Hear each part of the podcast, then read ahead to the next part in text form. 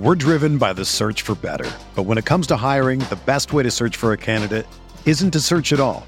Don't search match with Indeed. Indeed is your matching and hiring platform with over 350 million global monthly visitors, according to Indeed data, and a matching engine that helps you find quality candidates fast. Ditch the busy work. Use Indeed for scheduling, screening, and messaging so you can connect with candidates faster.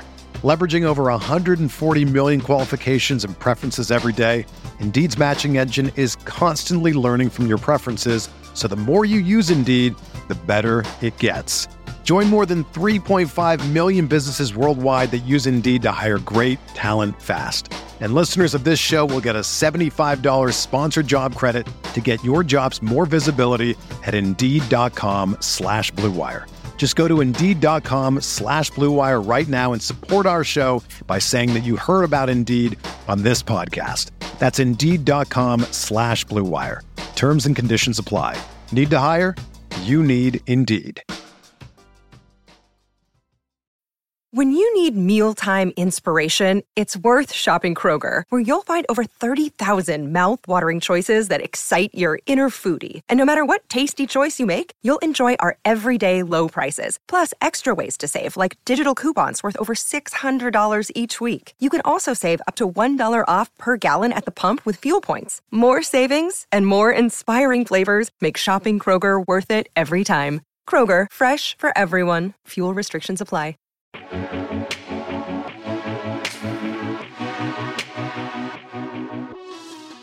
Hey, everybody, what is going on? Welcome to a new season of the Football Guys DFS Power Grid. This year, it is presented by rotogrinders.com. That's why I'm involved. If you don't know who I am, I'm Dan Back, media director over at RotoGrinders. Been in the DFS streets for like 11, 12 years. It's crazy. I lose count.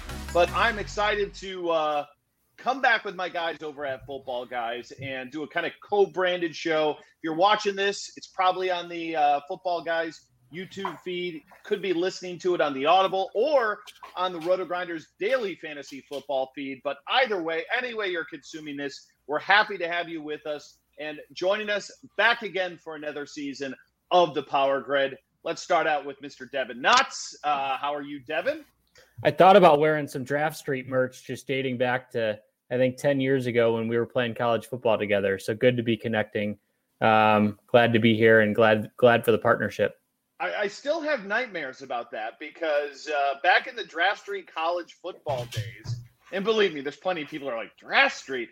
Google it, kids. Google it. and uh, Devin was like one of the few people who could beat me at DFS college football back in the day. And uh, you know, I just hated I hated it whenever we matched up against each other because I knew there was a good chance I was going to lose. So it's good to be talking NFL with you today. We got Phil Alexander. You can find him on Twitter at PhilFBG. What's going on, Phil? How are you? Yeah, He's on mute. Phil, you got you got to unmute yourself, buddy. It's all right. Don't worry. It, it's the first show. You're allowed to make mistakes. Try Opening day jitters. All right. Well, Phil's got microphone problems, so then we will just move on over to uh, John Tippenpick Lee, who, you know, I, I was a little bit nervous to come back and do a show with John Lee, mainly because the last time I did a show with John Lee on Thursday nights, or I think it might have been Wednesdays back then, we'd like dress up like Peter Overzet and sing songs, and it was a it, it was great years ago, but we're way too old for that now. John, welcome to another year of, of the Power Grid, my man. Thank you, and uh, I agree. We are too old. You're as old now as I was back then when you used to make fun of me. So uh, just just know that uh, you have caught up, my man. Oh, as sad as that could be. Let's see if he's got his microphone working. Does Phil have his microphone working? We doing any better? We're yes. doing way better. What's going on, Mr. Alexander? How are you, sir? Doing great. Welcome to the basement bar, where uh, where bad decisions make great stories. The the story of my DFS career as well.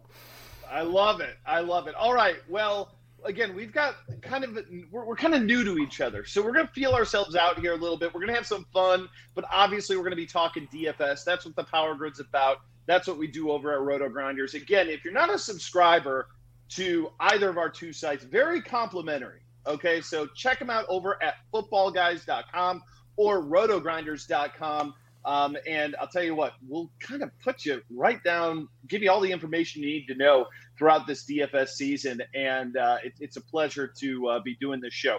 Um, since we're kind of new to each other's audience here a little bit, I think it's good to give a little bit of an introduction, a little bit of a background. So uh, I'm going to start with the man I know least, and that's my man Phil, who I can tell is from the new Northeast. I can tell that he likes beer and he's got some badass sleeve going on of the tattoo. So, Phil, um, I'm going to go around and ask everybody one question. Okay, they're going to be different questions, but Uh-oh. we're going to do this like every show to kind of just get to know each other a little bit. So, my question to you, Phil, is if if you're going to karaoke, what song would you karaoke to? That'd be Wu Tang Triumph, and I would be able to do all nine verses without any problem at all. Wow.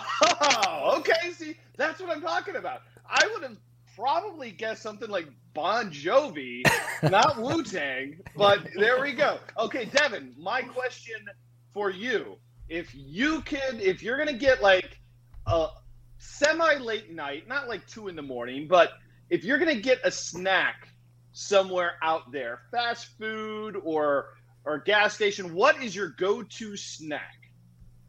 Go-to snack? It's probably Cheez-Its. I'm a big Cheez-It guy. Your big cheese. Do you have like a favorite variety of cheese? No, original kind of, original kind of... Cheez-Its. Gas station, road trips. You know, you know, John told me that you're kind of the old guy of the group, and that yeah. answer definitely kind of I mean that's about as boring as you could get when it comes down to cheese. I mean, no you could go with beef jerky. You, you don't get to the size that I am where uh, I'm a big snack guy. So anything that has salt, anything that's sweet, I'm I'm in. All right, and uh, John Tippin picked. I mean, I could go a number of places because I know you um, incredibly well. Uh, let's just go with here tonight. What was the last concert you attended? Oh, that's a good question. Uh, probably, I, I did have tickets to see Garth Brooks in two weeks, and he canceled. Uh, that's not what I that, asked. Before that was probably Amos Lee, uh, who you probably don't know. Distant relative? Uh, perhaps, but he sings a lot better than I do.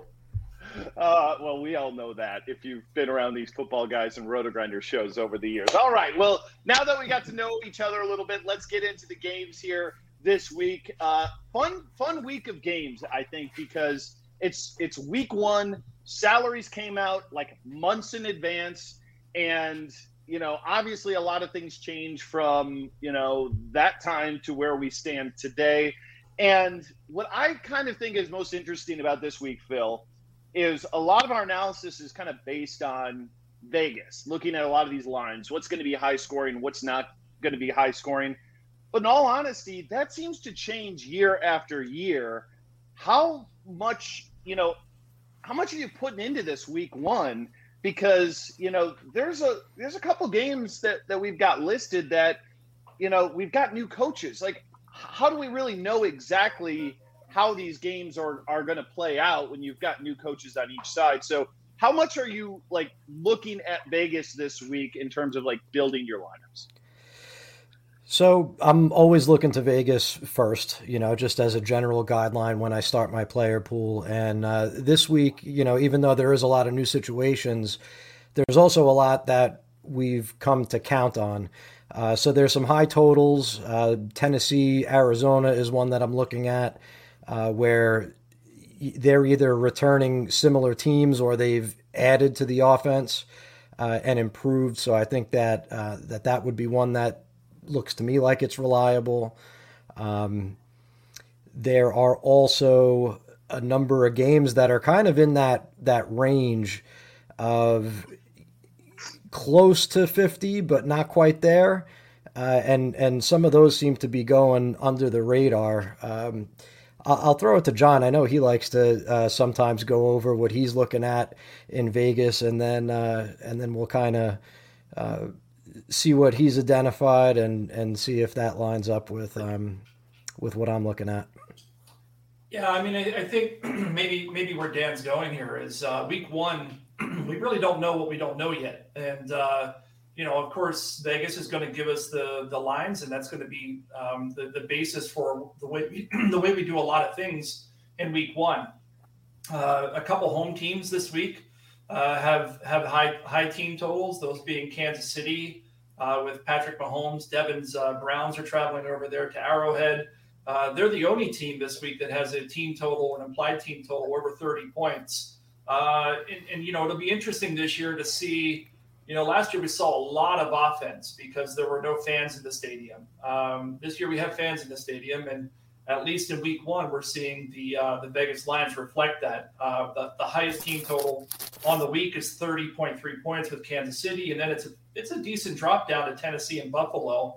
Tennessee taking on uh, the Cardinals, as Phil just talked about, and Buffalo is hosting Ben Roethlisberger and the Steelers, and both of those teams have about 27 and a half point uh, uh, implied team totals. And then after that, uh, you're looking at Green Bay and New Orleans, which could be a barn burner. That's a uh, 50 point total down in New Orleans.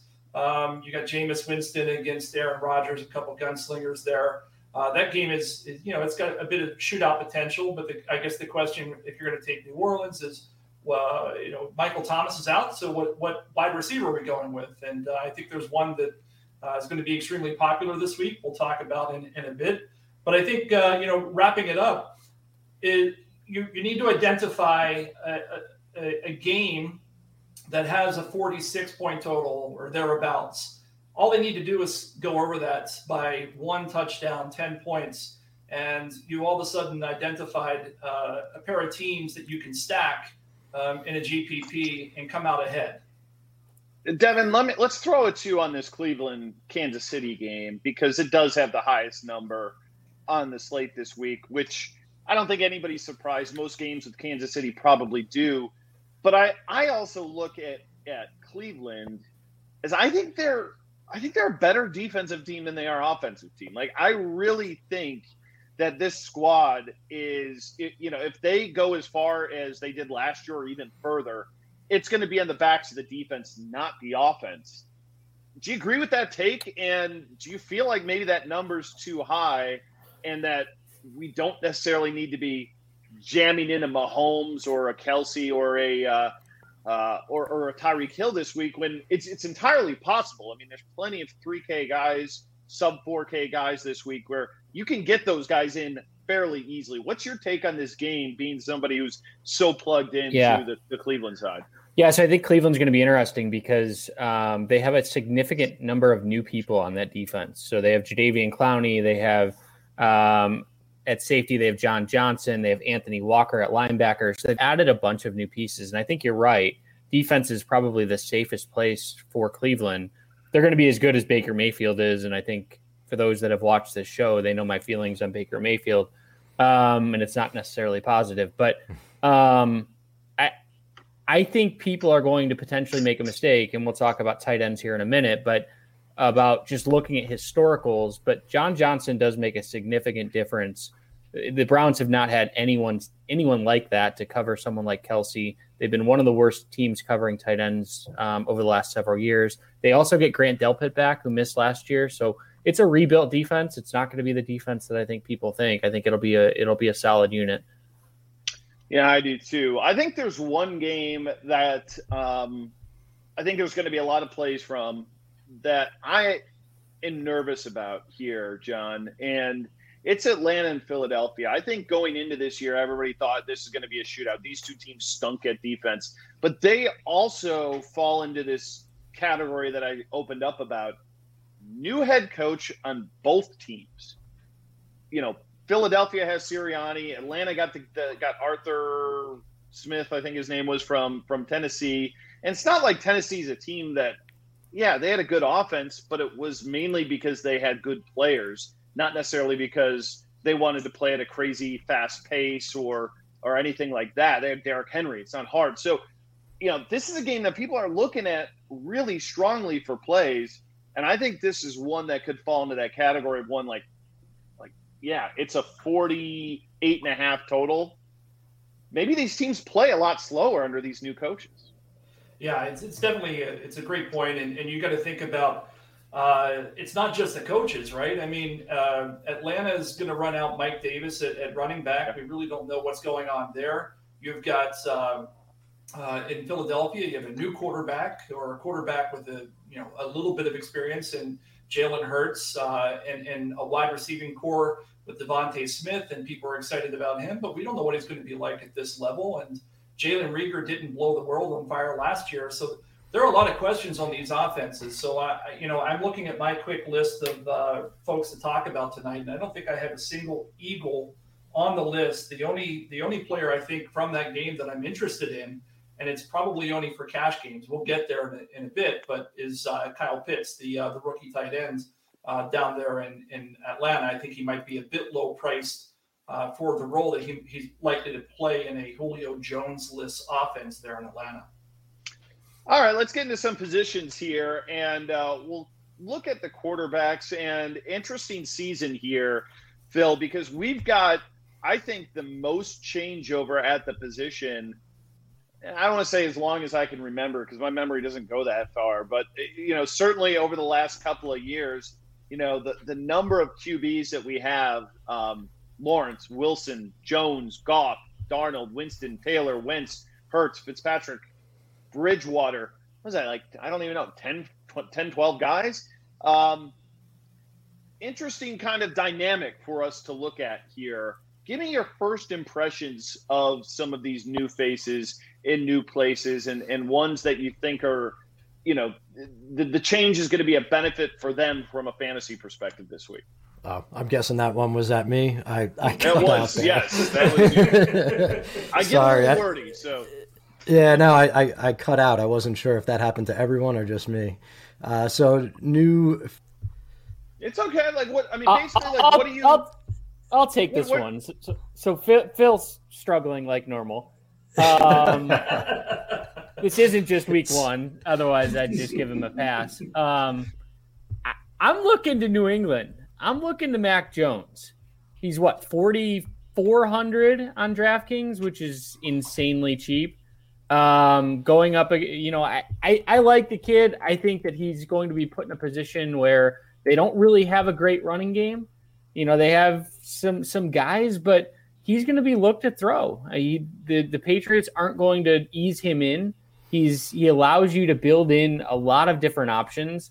I think in cash, I might be starting on DraftKings with Mac Jones, which could be scary. I think the other guy that you might want to look up, and it's not necessarily a new places, new faces, but I'll just throw it out there. The other guy I'm considering is Kyler Murray um, at the versus Tennessee. So Tennessee historically had almost no pass rush.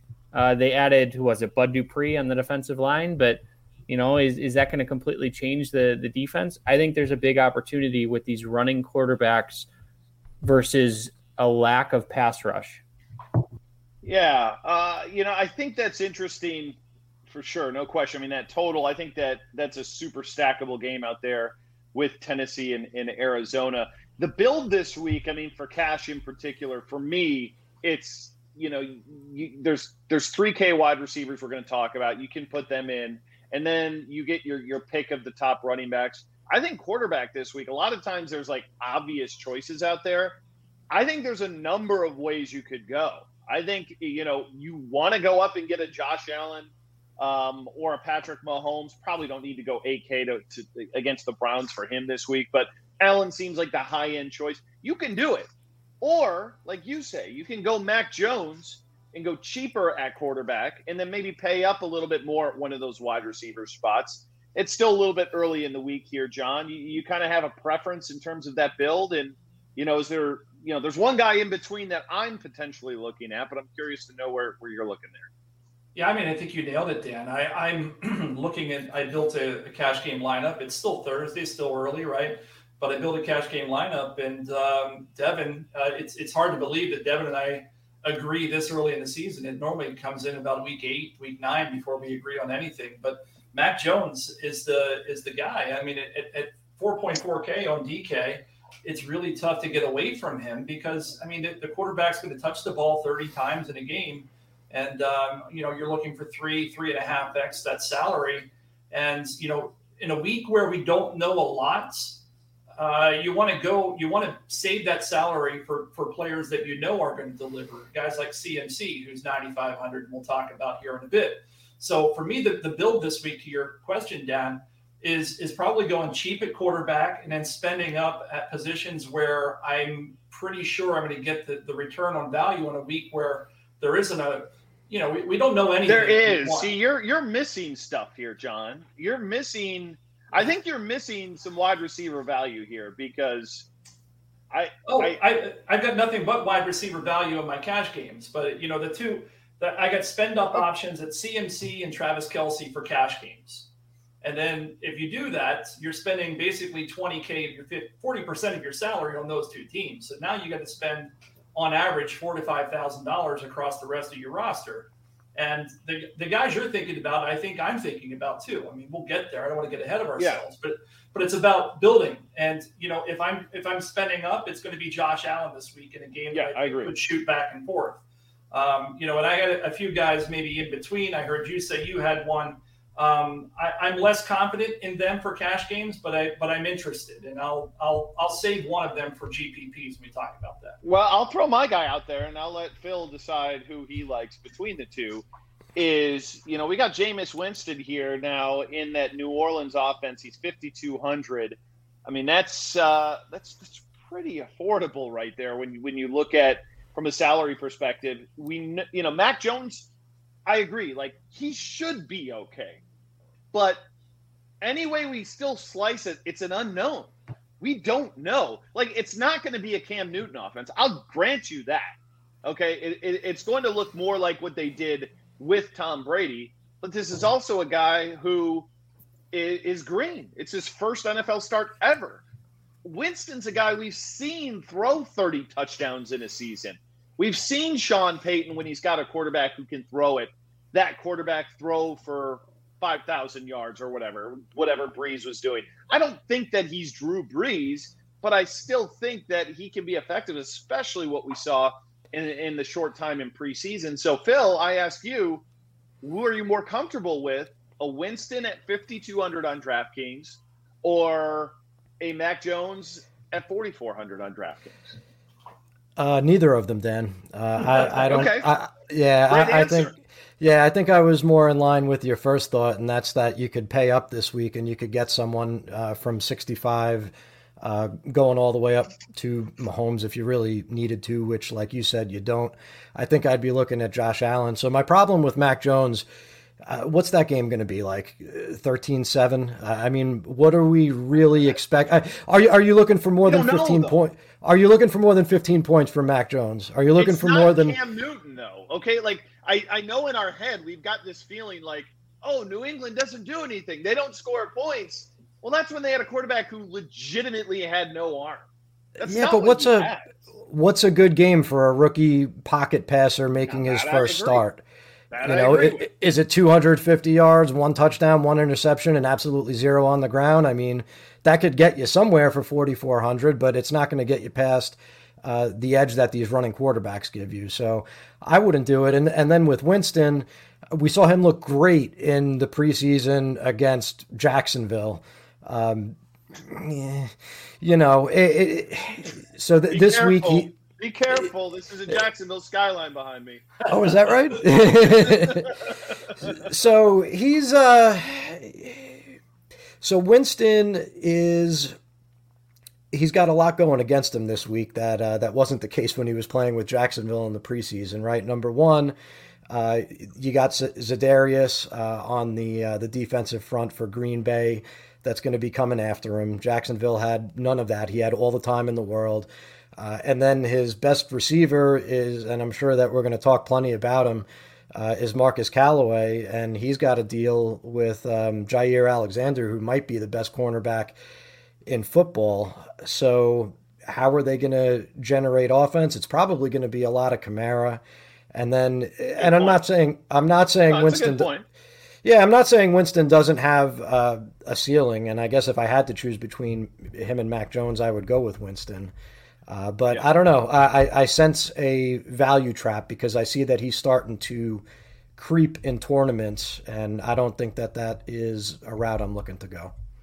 Interesting. I think he makes some good points uh, against both of those guys, but I still don't. Well, he still hasn't given us a quarterback, Dan. So uh, let's let's hear That's, something. He, he said Josh yeah. Allen. He, Josh Allen. I'll take it. That's right. your guy. Uh, so if I were playing cash games, it would probably be Josh Allen. Uh, but I don't play cash games; they they bore the hell out of me. Um, I I prefer to play tournaments, and the one guy that I've got my eye on, who I think is a nice price pivot uh, off of those guys towards the top, is Russell Wilson. Um, so I think John might have mentioned the high total in Seattle and Indy and that seems to be one when I'm looking at the uh, the the roster percentage projections early on in the week. That even though it's got that near 50 point total, it's projected to be close. Uh, Indy's defensive backfield is is banged up and and frankly pretty bad. Uh, they've got a good pass rush, but Wilson uh, could scramble and, and mitigate that. I could totally see. And, and, the great thing about him, by the way, for tournaments is that you know exactly where those balls are going. They're going to DK Metcalf, they're going to Tyler Lockett. Uh, and I think you could gain a lot of leverage because I think they're, those receivers are going to be in the 10 to 12% range. Wilson probably 3 to 5. And um, I, I love starting a tournament build that way. And then you know, maybe run it back with uh, like a Pittman who should be in for high volume, and then just fill out the rest with um, with chalk however I can.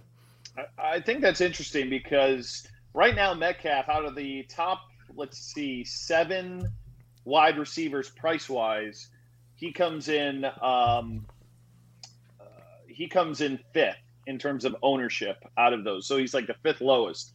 So therefore we're looking at under 10%, at least on the Roto Grinders early ownership projections. And you're right. I think Devin, it, I, I, I love that call for tournaments. And, and I, I gotta think, and, and maybe I'm crazy here, Devin. Tell me if I'm crazy. But everyone with a brain who watched Seattle the first five weeks of the season last year saw Russ Cook, saw that offense go freaking hand and said, "Oh my goodness, this guy's going to win the MVP," and then all of a sudden it stopped out of nowhere, completely stopped. They got a new offensive coordinator now. I have a hard time with him not looking back to that first five games and seeing, "Oh my goodness, look at how we were humming as an offense. This is what we need to do." Is there a chance we get back to that this week?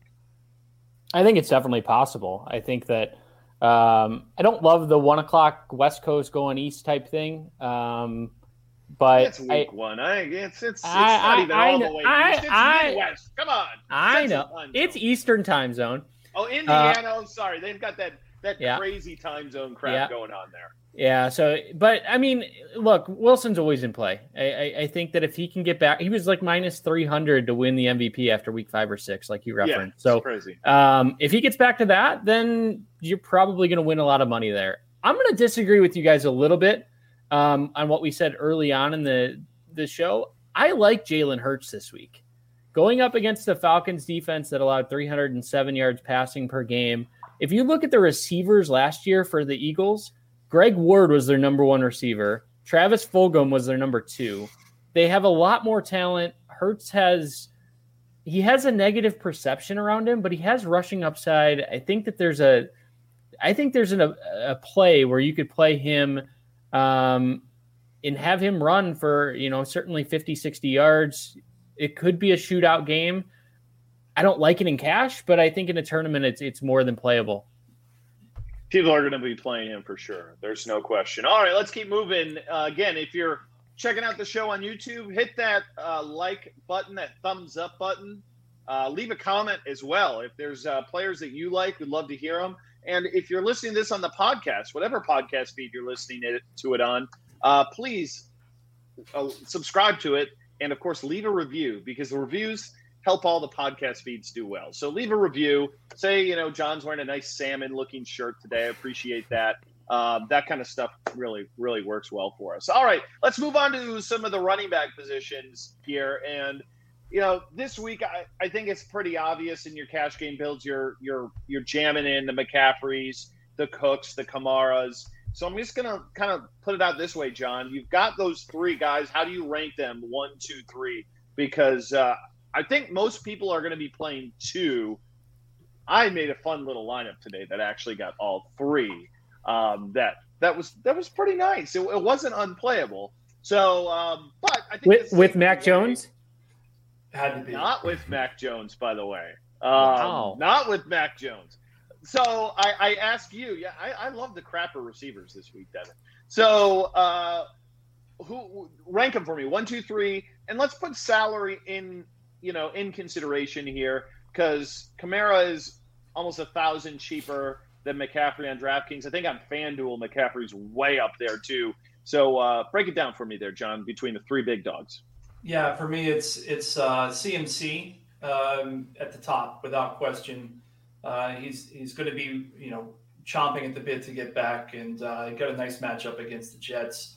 Uh, after that, it's Kamara, and you know I've got it here. Uh, if if uh, Dalvin Cook's percent rostered stays where it's at, I'm likely to fade him this week. Maybe not necessarily in cash games. I don't think he's going to be in my cash game roster, but in GPPs, I'm likely fading him in a game I just don't know that I that I love Minnesota Vikings as a team this year. I mean, we'll see, but I but I I don't think they're going to be very good, and uh, they're going to be outside their comfort zone because they like to feed him first. And and uh, this week, I don't know that that game's going to set up well for them. I think Cincinnati jumps out to an early lead, and maybe he gets taken out. So CMC. Uh, slight drop to Kamara, and then down to Dalvin Cook. And if you if you play him in your cash game lineup, then just send me over a uh, head to head, and we'll see what happens. Oh wow! I mean, I'm not scoffing at at the take. I'm scoffing at the take of, oh, Cincinnati's going to be up easy in that game, and they're going to stop feeding Dalvin Cook. That ain't going to happen.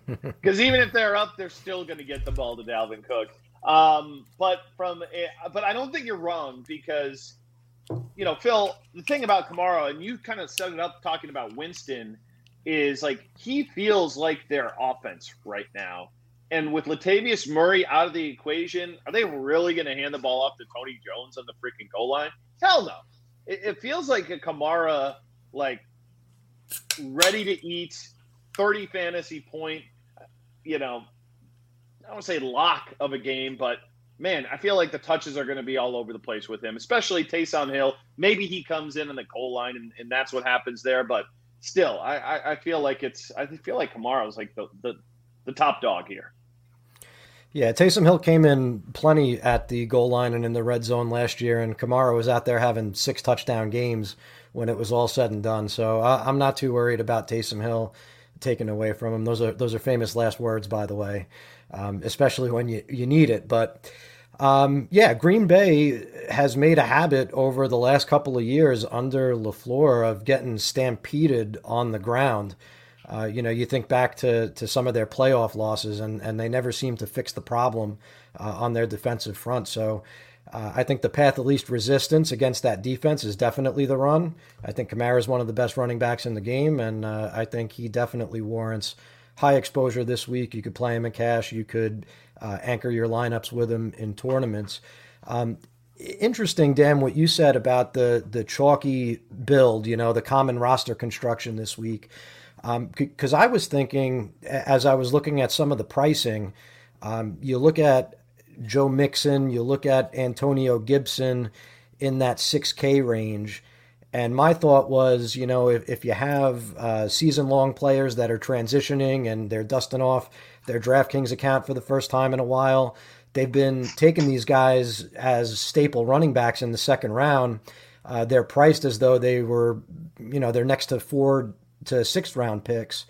Um, my thought was that that was going to be tempting to a lot of people to to plug a mid range uh, RB two in next to uh, Kamara, Cook, uh, McCaffrey. I, th- I think the cat. I think the casual guy is going to say, "I can get the first and second pick of my fantasy league in the same lineup. I'm going to go ahead and do that." That was kind of my thinking. I, I just, you know, are there a lot of those people anymore? I, I guess a, a couple years ago there would have been. Yeah, I and this is why week one is so interesting too, because even like the ownership projections that we do at our at Roto Grinders, you guys do at Football Guys, it's really hard to account for the audience that's playing week one. Because, like you say, new people dusting off their account, they brick their hundred bucks, you know, by week three last season, but they're back because it's a new year how are they going to play this week? Because by the time we get to week 13 through 18, you know, you're really looking at way sharper players, people who are in it, people who are who are using the content, and hopefully more of you who are finding this show are using our content so you can last that long. But there's a lot of people who don't. There are hundreds of thousands of people who are not, and they probably fall into that bucket that Phil is talking about. And, and I think it's interesting because you're right. I think too often, week one, week two, week three, I get stuck in the bubble. You know, I'm in this DFS bubble. I'm hanging around these sharp players and guys like John. Just kidding, John. Just kidding. I, I, I, had, I, I, had, to throw some. And you know, I, I, get in this bubble, and people are. It's almost like turns into the group think, but it doesn't exist for maybe like 40% of the players who are playing week one, Devin. I, I think it's something to consider yeah. a little bit. And I know you do ownership on football guys a little bit, and, and I think you got to agree it's a bit more challenging here the first few weeks. Yeah, week one has the widest gap as far as the low dollar contests and the higher dollar contests um, in terms of just how rosters are constructed. So if I think about the lower dollar contests, you're going to have people going with the the heavier um, top end running backs. Um, you're going to have people going with the Kamara Cook lineups or Kamara McCaffrey lineups. In the in the higher dollar, you may not see as many of, of those. People are going to try and get a little bit more different. Um, I think one guy that's being overlooked here is Derrick Henry. Um, I think he could be under under the radar a little bit. If you go back to 2020, um, he had 31 carries, 25 carries, and 26 carries in his first three games. It leveled off after that a little bit, but it'll be interesting to see if he gets 25 carries. He's at 8,800. He could end up being a sneaky play that kind of goes under the radar when it's all said and done because I think a lot of people are going to gravitate towards those top three guys. I think he is an absolutely brilliant play in tournaments. And I say that because A, it's a very stackable game. And right now, ownership wise, he's he's um, you know, almost half the number of Dalvin Cook, half the number of Kamara. Uh, we got McCaffrey at 16 and him at 10, and I think it's probably more like like 20 and 8 on that one. So I, I think Henry is absolutely the overlooked guy here, John. And here's the crazy thing. Uh, you know, props, people are betting these more. You know, you've got more regulated betting all across the country. So, you know, people love betting props. They're falling earlier and earlier. And right now, you know, Henry's got I think the the highest rushing yard prop and the uh, the most likely to score a touchdown prop as well out of anybody this week. And yet here he is, third highest player, uh, price player, but from an ownership standpoint, he's behind a good number of guys.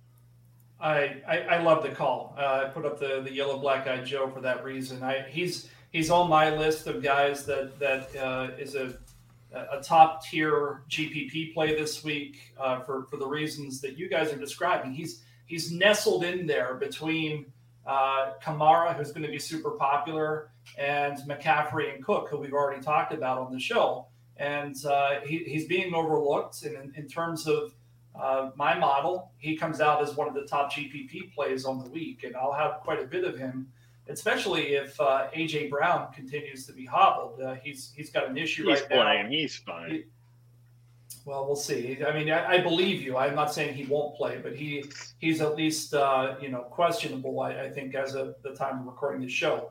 Um, so I like the call. Let's let's get back to cash games though, because I think we mentioned um, some high end guys. And uh, while Dan, you you seem to fit those all in, and you got some 3K crappers you want to talk about. Um, who are the guys in the middle middle tier that are of interest? I, I'll throw one out. I think Antonio Gibson against the Chargers is, is a guy that uh, is going to be utilized in a lot of different ways in that offense this week. I like him more on DK than I do on FanDuel for what it's worth. Uh, I think he's going to catch quite a few passes. You've got uh, Curtis Samuel right now. Looks like he's not going to play due to a groin injury, and um, Antonio Gibson could be lining out, uh, lining up out of the slot and that kind of thing as well. So uh, he's a guy I like at 5,900 against the Chargers. Um, you know, I go to Phil, but I know he doesn't like cash games. So, Deb, who do you like? Uh, who do you like in that middle tier that's that isn't you know a you know a McCaffrey or a Dalvin Cook? Yeah, Joe Joe Mixon's probably my top guy there. Um, I, I think he's probably the safest, but um, the other guy I'm looking at a little bit, and it, it's still early, but uh, James Robinson. um, against Houston. So this Houston team, I'm st- I, I still can't figure them out. I think they're going to be terrible. I think most people think they're going to be terrible. Um, but the question is, how how does Trevor Lawrence do? How do they how do they let him go early on in the year? Do they lean on James Robinson?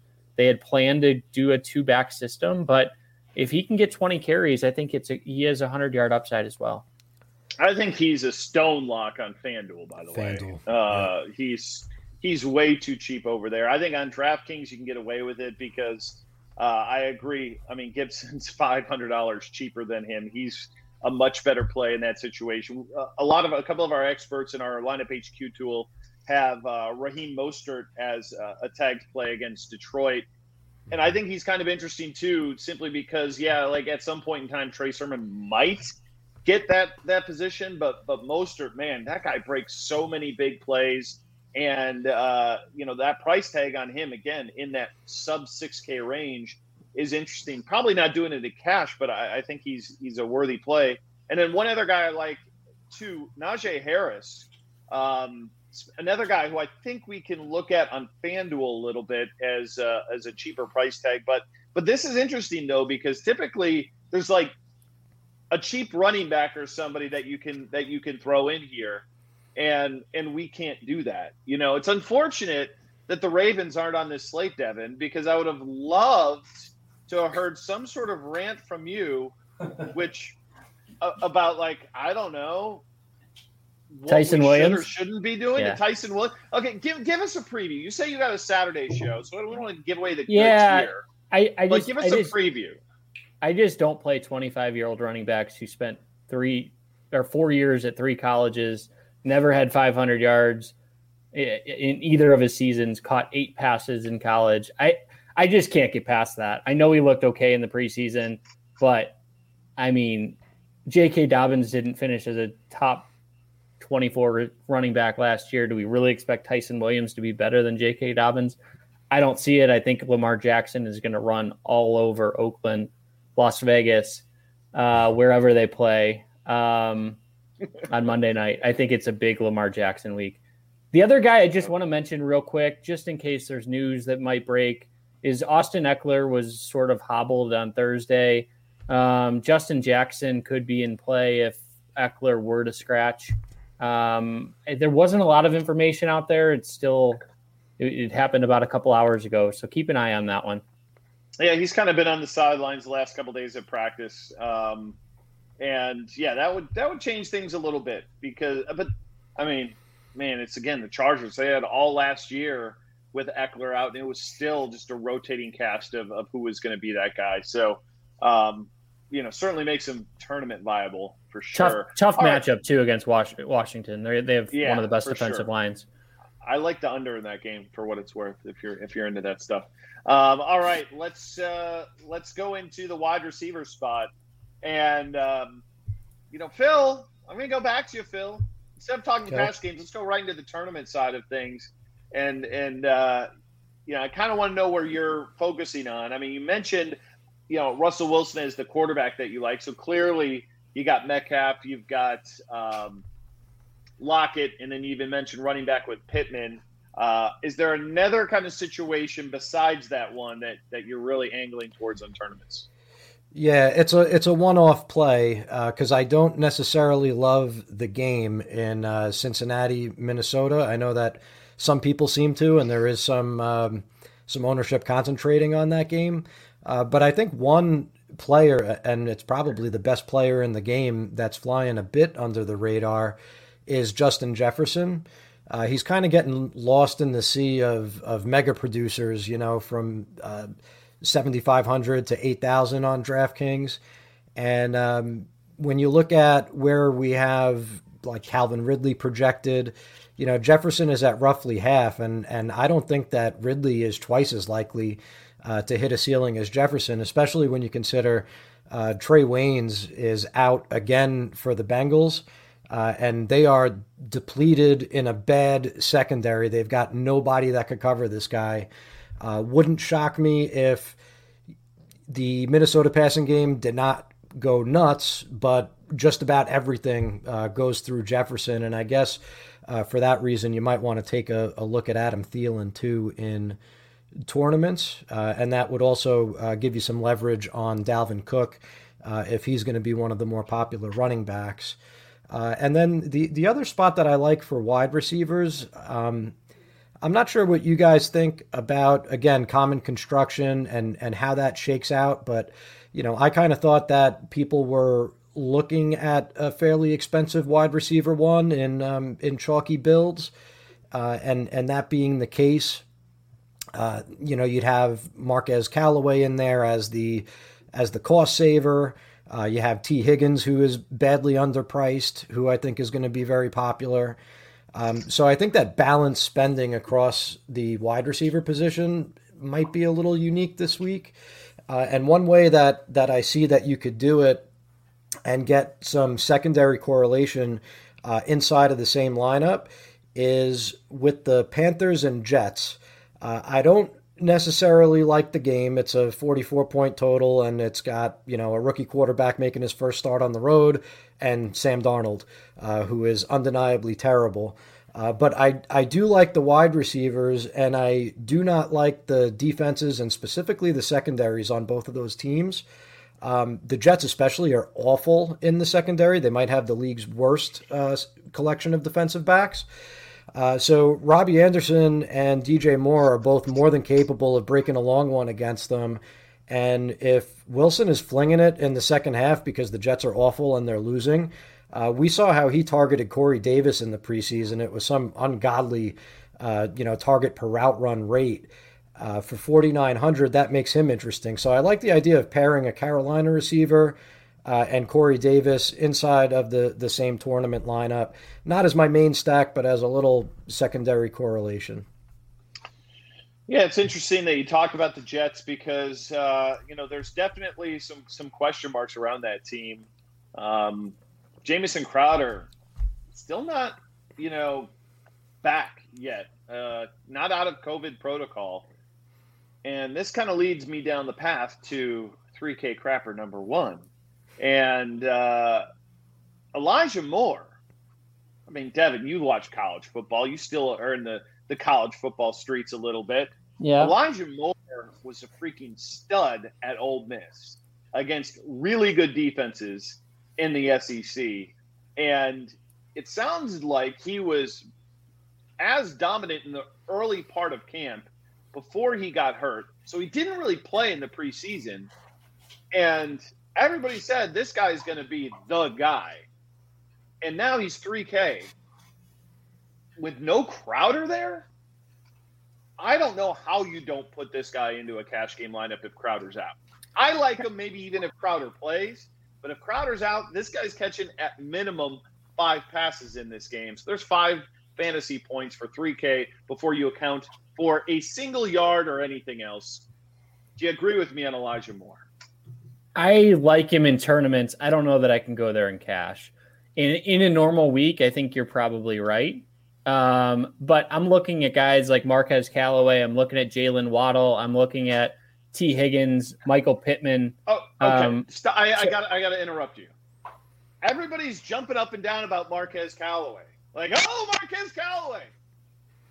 He's as unknown as Elijah Moore is. Just but, because Michael Thomas is hurt and he had one good game against the Jaguars in the in the preseason. Everybody's ready to crown this guy as wide receiver one. Come on. But but there there's something about putting a Jets player into your lineup. That's a fair statement.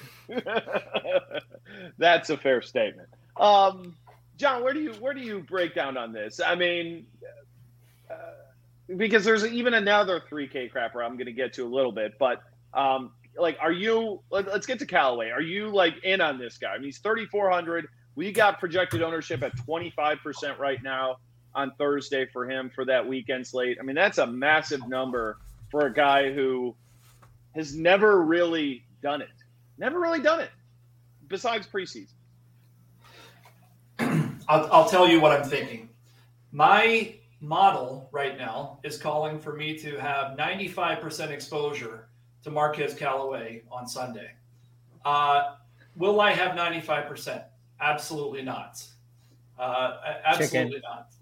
not. but uh, the numbers are there to support the popularity of Marquez Callaway. I mean, who, who else is there to catch the ball there? Adam Trautman.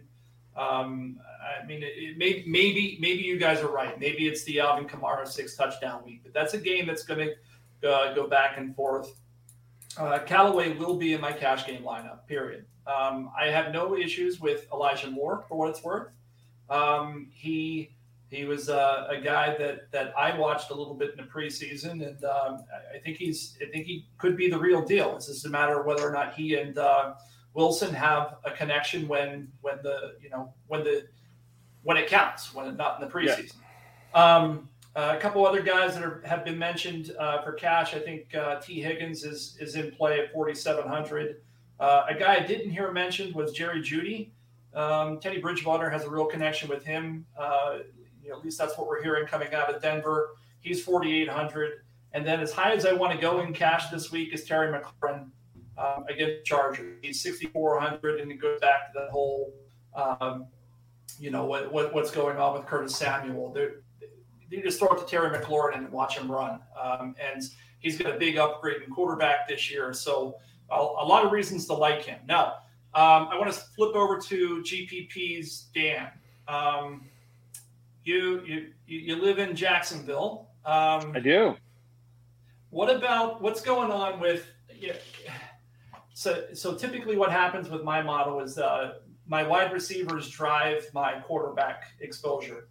And two wide receivers that are really coming up hot for me this week are Marvin Jones and Laviska Shenault, which means that I could theoretically, at least as of Thursday night, have quite a bit of Jacksonville um, going up against Houston, Houston in a game that's you know about 46 points. And it goes back to what we were saying early on in the show that you know 46 maybe it, it, all they need is one extra touchdown, and all of a sudden you're in the 50s. So you know, and, and Vegas can be that far off in Week One. What are your thoughts on this game? I mean, I think if I remember correctly, uh, and this will get Devin triggered, but DVOA defense as of last year were uh, these two defenses were 31st and 30th respectively. So uh, not yeah. a lot of defense. Well, I'll, I'll say this much to Jacksonville's def- uh, defense is a their coaches were tanking, their team was tanking. Josh Allen was hurt, C.J. Henderson was hurt. They were playing scrubs all over the place. So defensively, the Jags just are a different team right now. I don't know that they're going to be good, but they'll they at least have players out there now and a coaching staff that's focused. So that's number one. Number two is you nailed the guy who is the guy on that offense, and that's Marvin Jones. If you've watched anything so far this this preseason, normally I don't put a lot of stock in it, but with a rookie quarterback, I do. Marvin Jones was the guy who was getting all the looks in that offense this preseason, and they were good looks. I mean, they were. He was get he was getting himself open. He was looking him down, and I'm a little bit worried simply just because Chark didn't play much. But you know, for me, it was clear that Jones over Shenault, uh, if you're choosing between those two, and Jones this week is just dirt cheap at 3,600. I think he's cash game playable because I think you nailed it. Houston is awful. They're in full on tank mode. They just traded away their best player for draft picks. Their best defensive player in Roby is gone. So yeah. I, I think that Jacksonville is an, is an absolute great, great spot, both quarterback and wide receivers. For me, I love Jones. I think he could play Shenault. You could probably play Chark. Nobody's going to be on him. Um, but in catch, if I'm choosing between the two, Marvin Jones is my guy. Devin, I got one for you though, because again, going back, college football, you love this stuff. You saw this guy absolutely just smoke your Ohio State Buckeyes Rondale Moore, baby. He's 3K. He's for Arizona. He's been looking the part this preseason, and God knows he looked the part in the Big Ten the moment that he stepped on the field. Is he viable for you this week at min salary? Not yet. I love the player. I think he's. I think he had 20 catches against Ohio State in a game. Um, the problem is there's so many options in that offense. You know, how much how much how much is he going to see? I kind of like another 3K crapper that is sort of going underlooked, and that's a Amon-Ra St. Brown uh, for Detroit. I just don't know how Detroit's going to move the ball at all. Like Tyrell Williams stinks.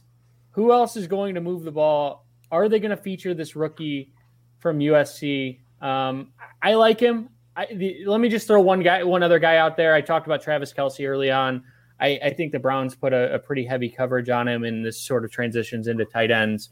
But I think Tyreek Hill one on one against Denzel Ward is a mismatch. We saw that in the playoffs where he had 110 yards and eight catches, didn't score, but um, Mahomes kind of was injured and wasn't right in that game. I think Tyreek Hill has a, a big opportunity in tournaments this week. Interesting. So I think, uh, yeah, I think St. Brown's an interesting cat for sure.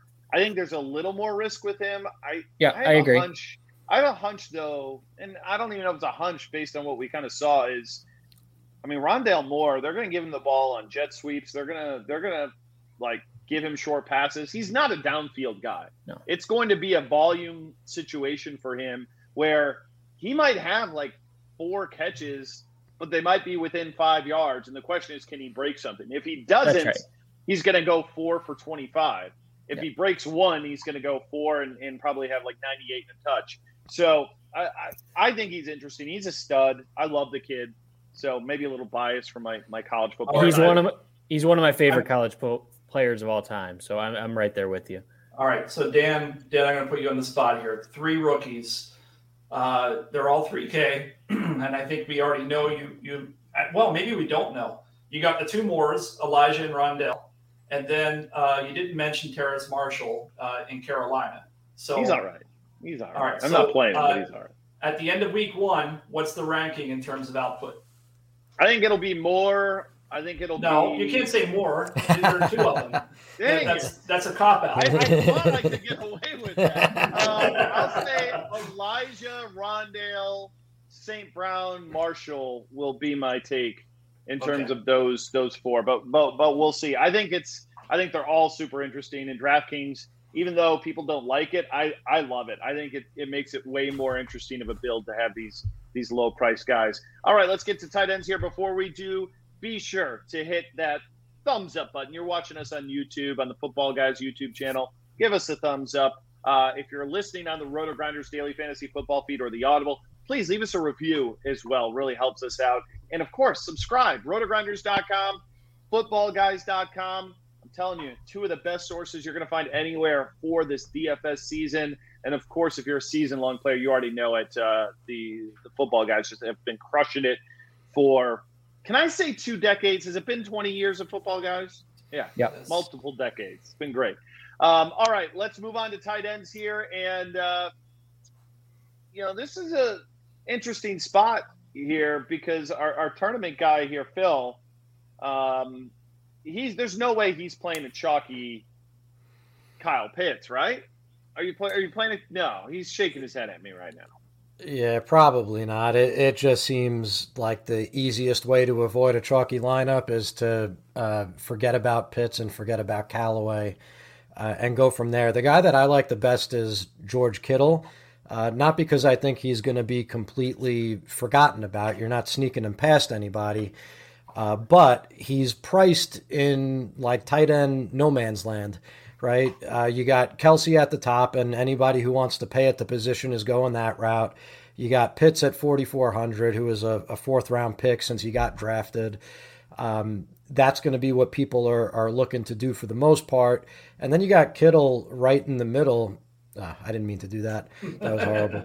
Uh, but but you got you got Kittle in that spot where there's really no other tight ends, and um, it instantly, you know, if he ends up 10, to 15% owned, right away you're building in a different direction than most of the field in tournaments. Not to mention he's George Kittle and he's awesome and he's playing the Lions. Uh, and Jimmy Garoppolo is confirmed as the quarterback, so he's got a pocket passer that knows how to feed him. Uh, San Francisco is implied for a lot of points, and uh, and and Kittle's their best target, and he's healthy finally. Uh, so I, I love the play there, and I think if I was punting, I don't know how you guys feel about this, but Tyler Conklin is kind of interesting to me in, in Minnesota. Uh, Irv Smith was getting a lot of love before he went out for the season, unfortunately, because that ruined like a solid, I don't know, 18% of my, my best ball drafts that I did all summer. Uh, but the the story there was that when Kyle Rudolph was out towards the end of 2020, Irv Smith had a 14% target share. He was producing, you know, well inside the top eight tight ends. But what was interesting is that Conklin's target share over that same span was actually higher. It was 14.5%. Uh, this guy is a, a, small school product, Central Michigan, but he's an athlete uh, and he's been impressive when he's gotten playing time. And now he's going to get playing time. I mean, he's the guy that that coaching staff trusts. Uh, Mike Zimmer was talking about him ahead of Smith way back in the spring uh, when when training camps first started, or, or OTAs rather. Um, so I'm, I've got my eye on that. He's super cheap. I think he's sub 3K if I remember. And um, don't do I don't, it. I don't think too many people are looking at him. There's no reason well, to. There's well, no. I, I don't disagree with you, Devin. Okay, I don't disagree. I think Conklin's is somewhat of a thin play there. Um, I I think Kittle is the right like Phil, I can tell I can read your lineups right now. You're gonna have like six K guy all you're you're just gonna be like fair and balanced the whole way. I can see it. You don't like the high end, you don't like the low end, you're like right in the middle. It's gonna be Phil's lineups this week. He's like um, Goldilocks. Yep, just like Goldilocks. like Goldie. Is, do we have a new nickname? Phil Goldilocks Alexander? Is that what we got here? Um, okay, Devin, I, I want to get to you here and I know John wants to comment on Pitts, but again, I love going to the college football guys because Pitts was a unicorn, okay, in terms of his production at the University of Florida. But it's also a position that, if you look historically, rookie tight ends suck. And we've got a 20% owned plus rookie tight end week one. Given he's underpriced, but again, there's history behind it to say there's a learning curve here. Will this apply to Kyle Pitts, or is he legitimately a unicorn when it comes down to early production in the NFL from a college player at this position? I think he's ahead of where other tight ends have been in the past. I still think there's a learning curve. Um, I go all the way back to like 2011, 2012, where a, a, tight end changed, and he's not nearly as, as athletic as Pitts, but Jace Amaro um, never really oh. developed, and uh, yeah. he was one of the best receiving tight ends in college history. So it, it doesn't necessarily always well, translate. There's there's a difference. There's a significant. Let's, let's be fair. There. Let's be fair. This was a spread offense versus yep. whatever garbage Florida puts yep. out there. A little bit different. Yep, a little bit different. But I look at it and say, do I want to spend forty four hundred for Pitts, or can I? Find $500 and go TJ Hockenson. And I think I feel better about Hockenson. Jared Goff scares the living daylights out of me. I think he's terrible. Um, but who else are they going to throw to? I mean, that's that's the reality. I think Hockenson is lined up to have 10 to 12 targets almost every week. I think he's he's in line to be the number one receiver in Detroit. At 4900, I think I'm going that way in cash. I probably would go that way in tournaments, and I would probably fade Pitts because I think that you can take away a rookie tight end. And we just there's just so much unknown there. Like there's no reason, I think, especially in tournaments, in cash, like you can kind of look at the field and say, okay, like I'll beat them somewhere else. You know, if you don't have Pitts and you're playing 50-50s, he scores two touchdowns, you're, you're pretty screwed. Okay, that's a pretty fair assessment. So if you want to like eat that position and win elsewhere, fine, I can get it. But in tournaments, what's the outcome that it's going to take for you to like really regret playing Kyle Pitts? And I don't I don't know that it's going to get there. I kind of want to see it ahead of time. John, what's your feeling? Because I think this is a huge discussion point in terms of like roster builds for tournament play here. Because there's always, again, you're not you're, you're building lineups. You're not picking players, but the tight end position is crucial because if you find that guy that's so much better than every other player at that position, it's not like wide receiver where you're going to have six or eight guys do well. Tight end, there might only be one or two a week that splash. If you don't have them, you're not going to finish in the top one percent of the tournament. What's your takeoff on Pitts here? How, how good are we expecting this this kid to be off the off the bat? Well, I mean, if anybody's watching the, the feed, they saw me nodding the entire time you were talking. I agree 100% that Kyle Pitts should be in your in your cash game lineups. He's he's simply too cheap at 4400 and if he does do what we think he's going to do, you you're going to be uh, potentially in trouble trying to make up uh, because he's cheap, right? He's half, basically half the price of Travis Kelce. If you can get Kelce in your lineup, then I'm all for it. Um, despite what too expensive on DraftKings, I think. despite what Devin said earlier, I think you know, I mean, I, I'm a big fan of Travis Kelce, even even though he looks like a different person without the beard. Uh, different topic. Uh, but Kyle Pitts is uh, he and Logan Thomas right now are my biggest fades at the position for GPPs. Um, if he ends up being over twenty percent, I think it's a it's a huge um, over uh, reaction to his college career down in uh, down in Florida. Uh, the guys I like it at at the position at GPP. Um, Phil already talked about George Kittle. Um, Hockenson is a guy that's I mean, when, when he's competing against the likes of, um, well, a rookie and and, and uh, Amon Saint. Here's my first uh, mess up of the year. What is it? Amon Saint. Amon-Ra St. Brown. I got it. Amon-Ra St. Brown. Um, Amon-Ra St. Brown, Tyrell Williams. Uh, I, I, think Hockenson is is right there, and he's uh, he's uh, quite affordable. And then as a sleeper at the at the position, um, you know, in a, in a deeper field GPP, I do like Anthony Firkser uh, against Arizona in a game that uh, Phil likes, uh, you know, with, with a, a, high total, uh, 3,200. He's not competing against Jonnu Smith this year for, for targets. So uh, he's a he's my sleeper pick. So we, we did an article uh, a few weeks ago, and the number one rookie tight end averaged 8.8 fantasy points per game. Yeah. And that's yeah. that's Evan Engram. So – that you're expecting Kyle Pitts to be the best tight end in the history of. Yeah, I mean, he might NFL. be. Though. He very I mean, well could be. Like, but that's like, what, like that's honestly, like he, you know, and and honestly, if if there was Julio Jones still around, I think it would have been like simple, like forget about it.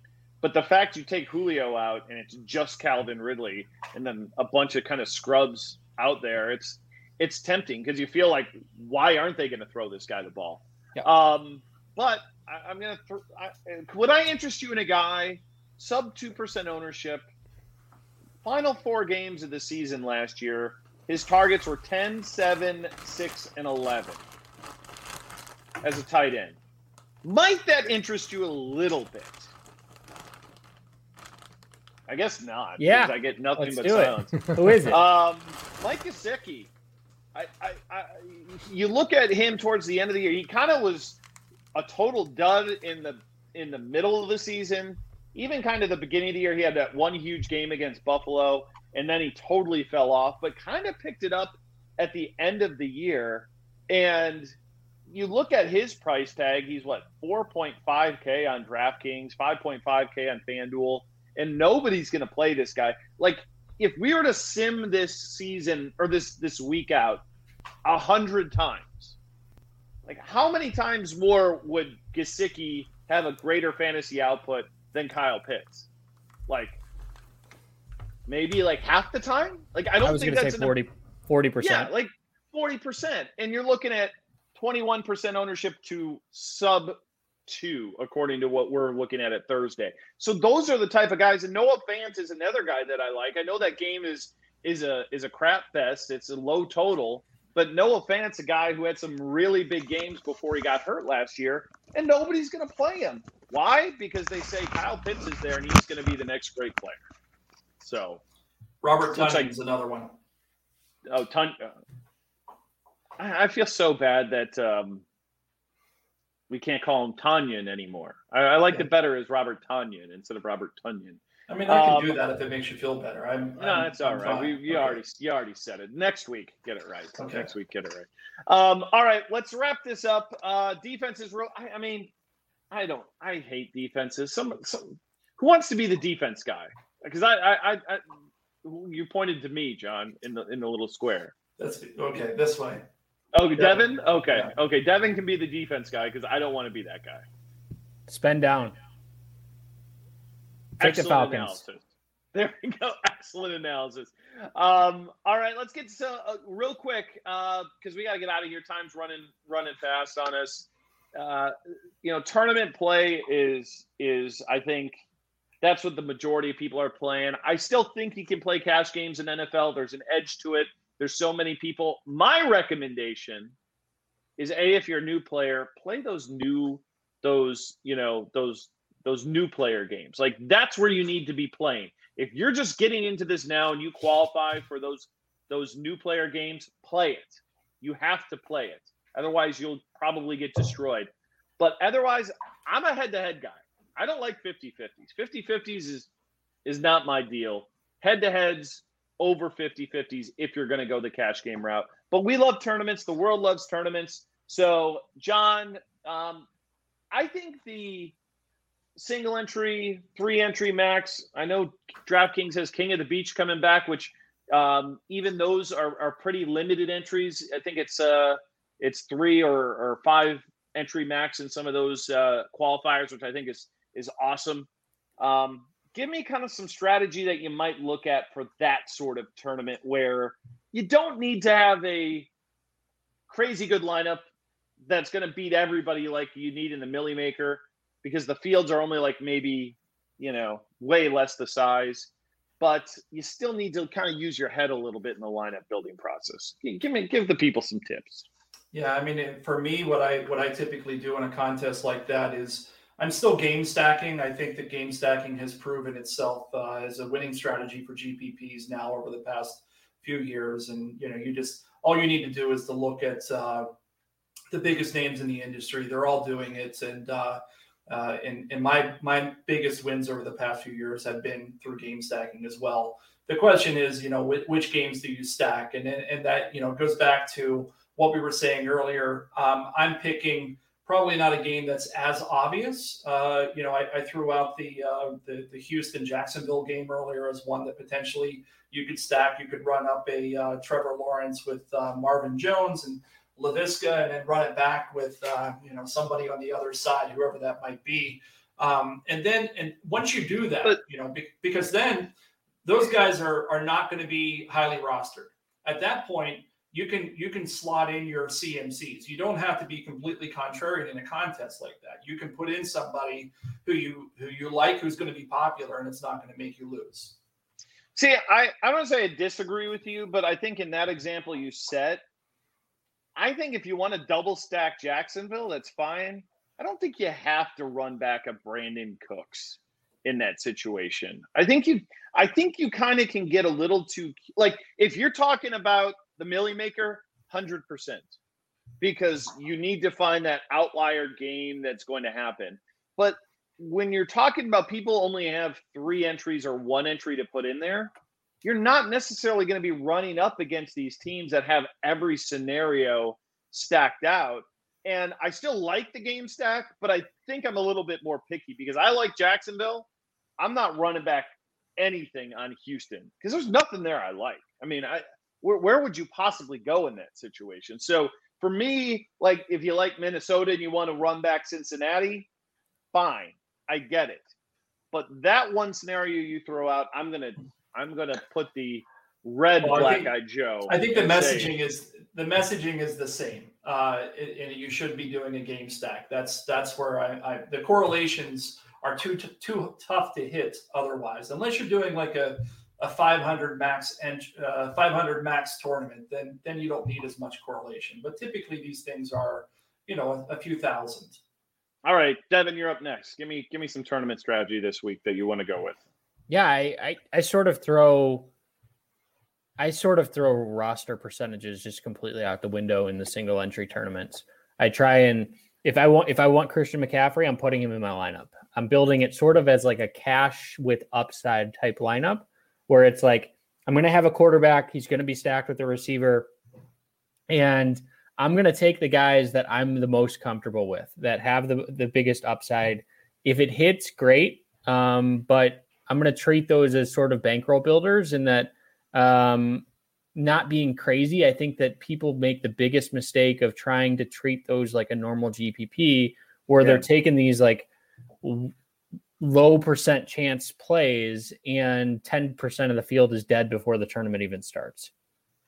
And and I think you have to do that in the Milly Maker situation. yeah, Hundred percent agree. Even like the twenty entry max, three dollar on DraftKings. There's when you got a hundred thousand some odd entries, you know, you kind of have to hit the nuts, as they like to say in the poker world. And sometimes that takes taking the major outliers.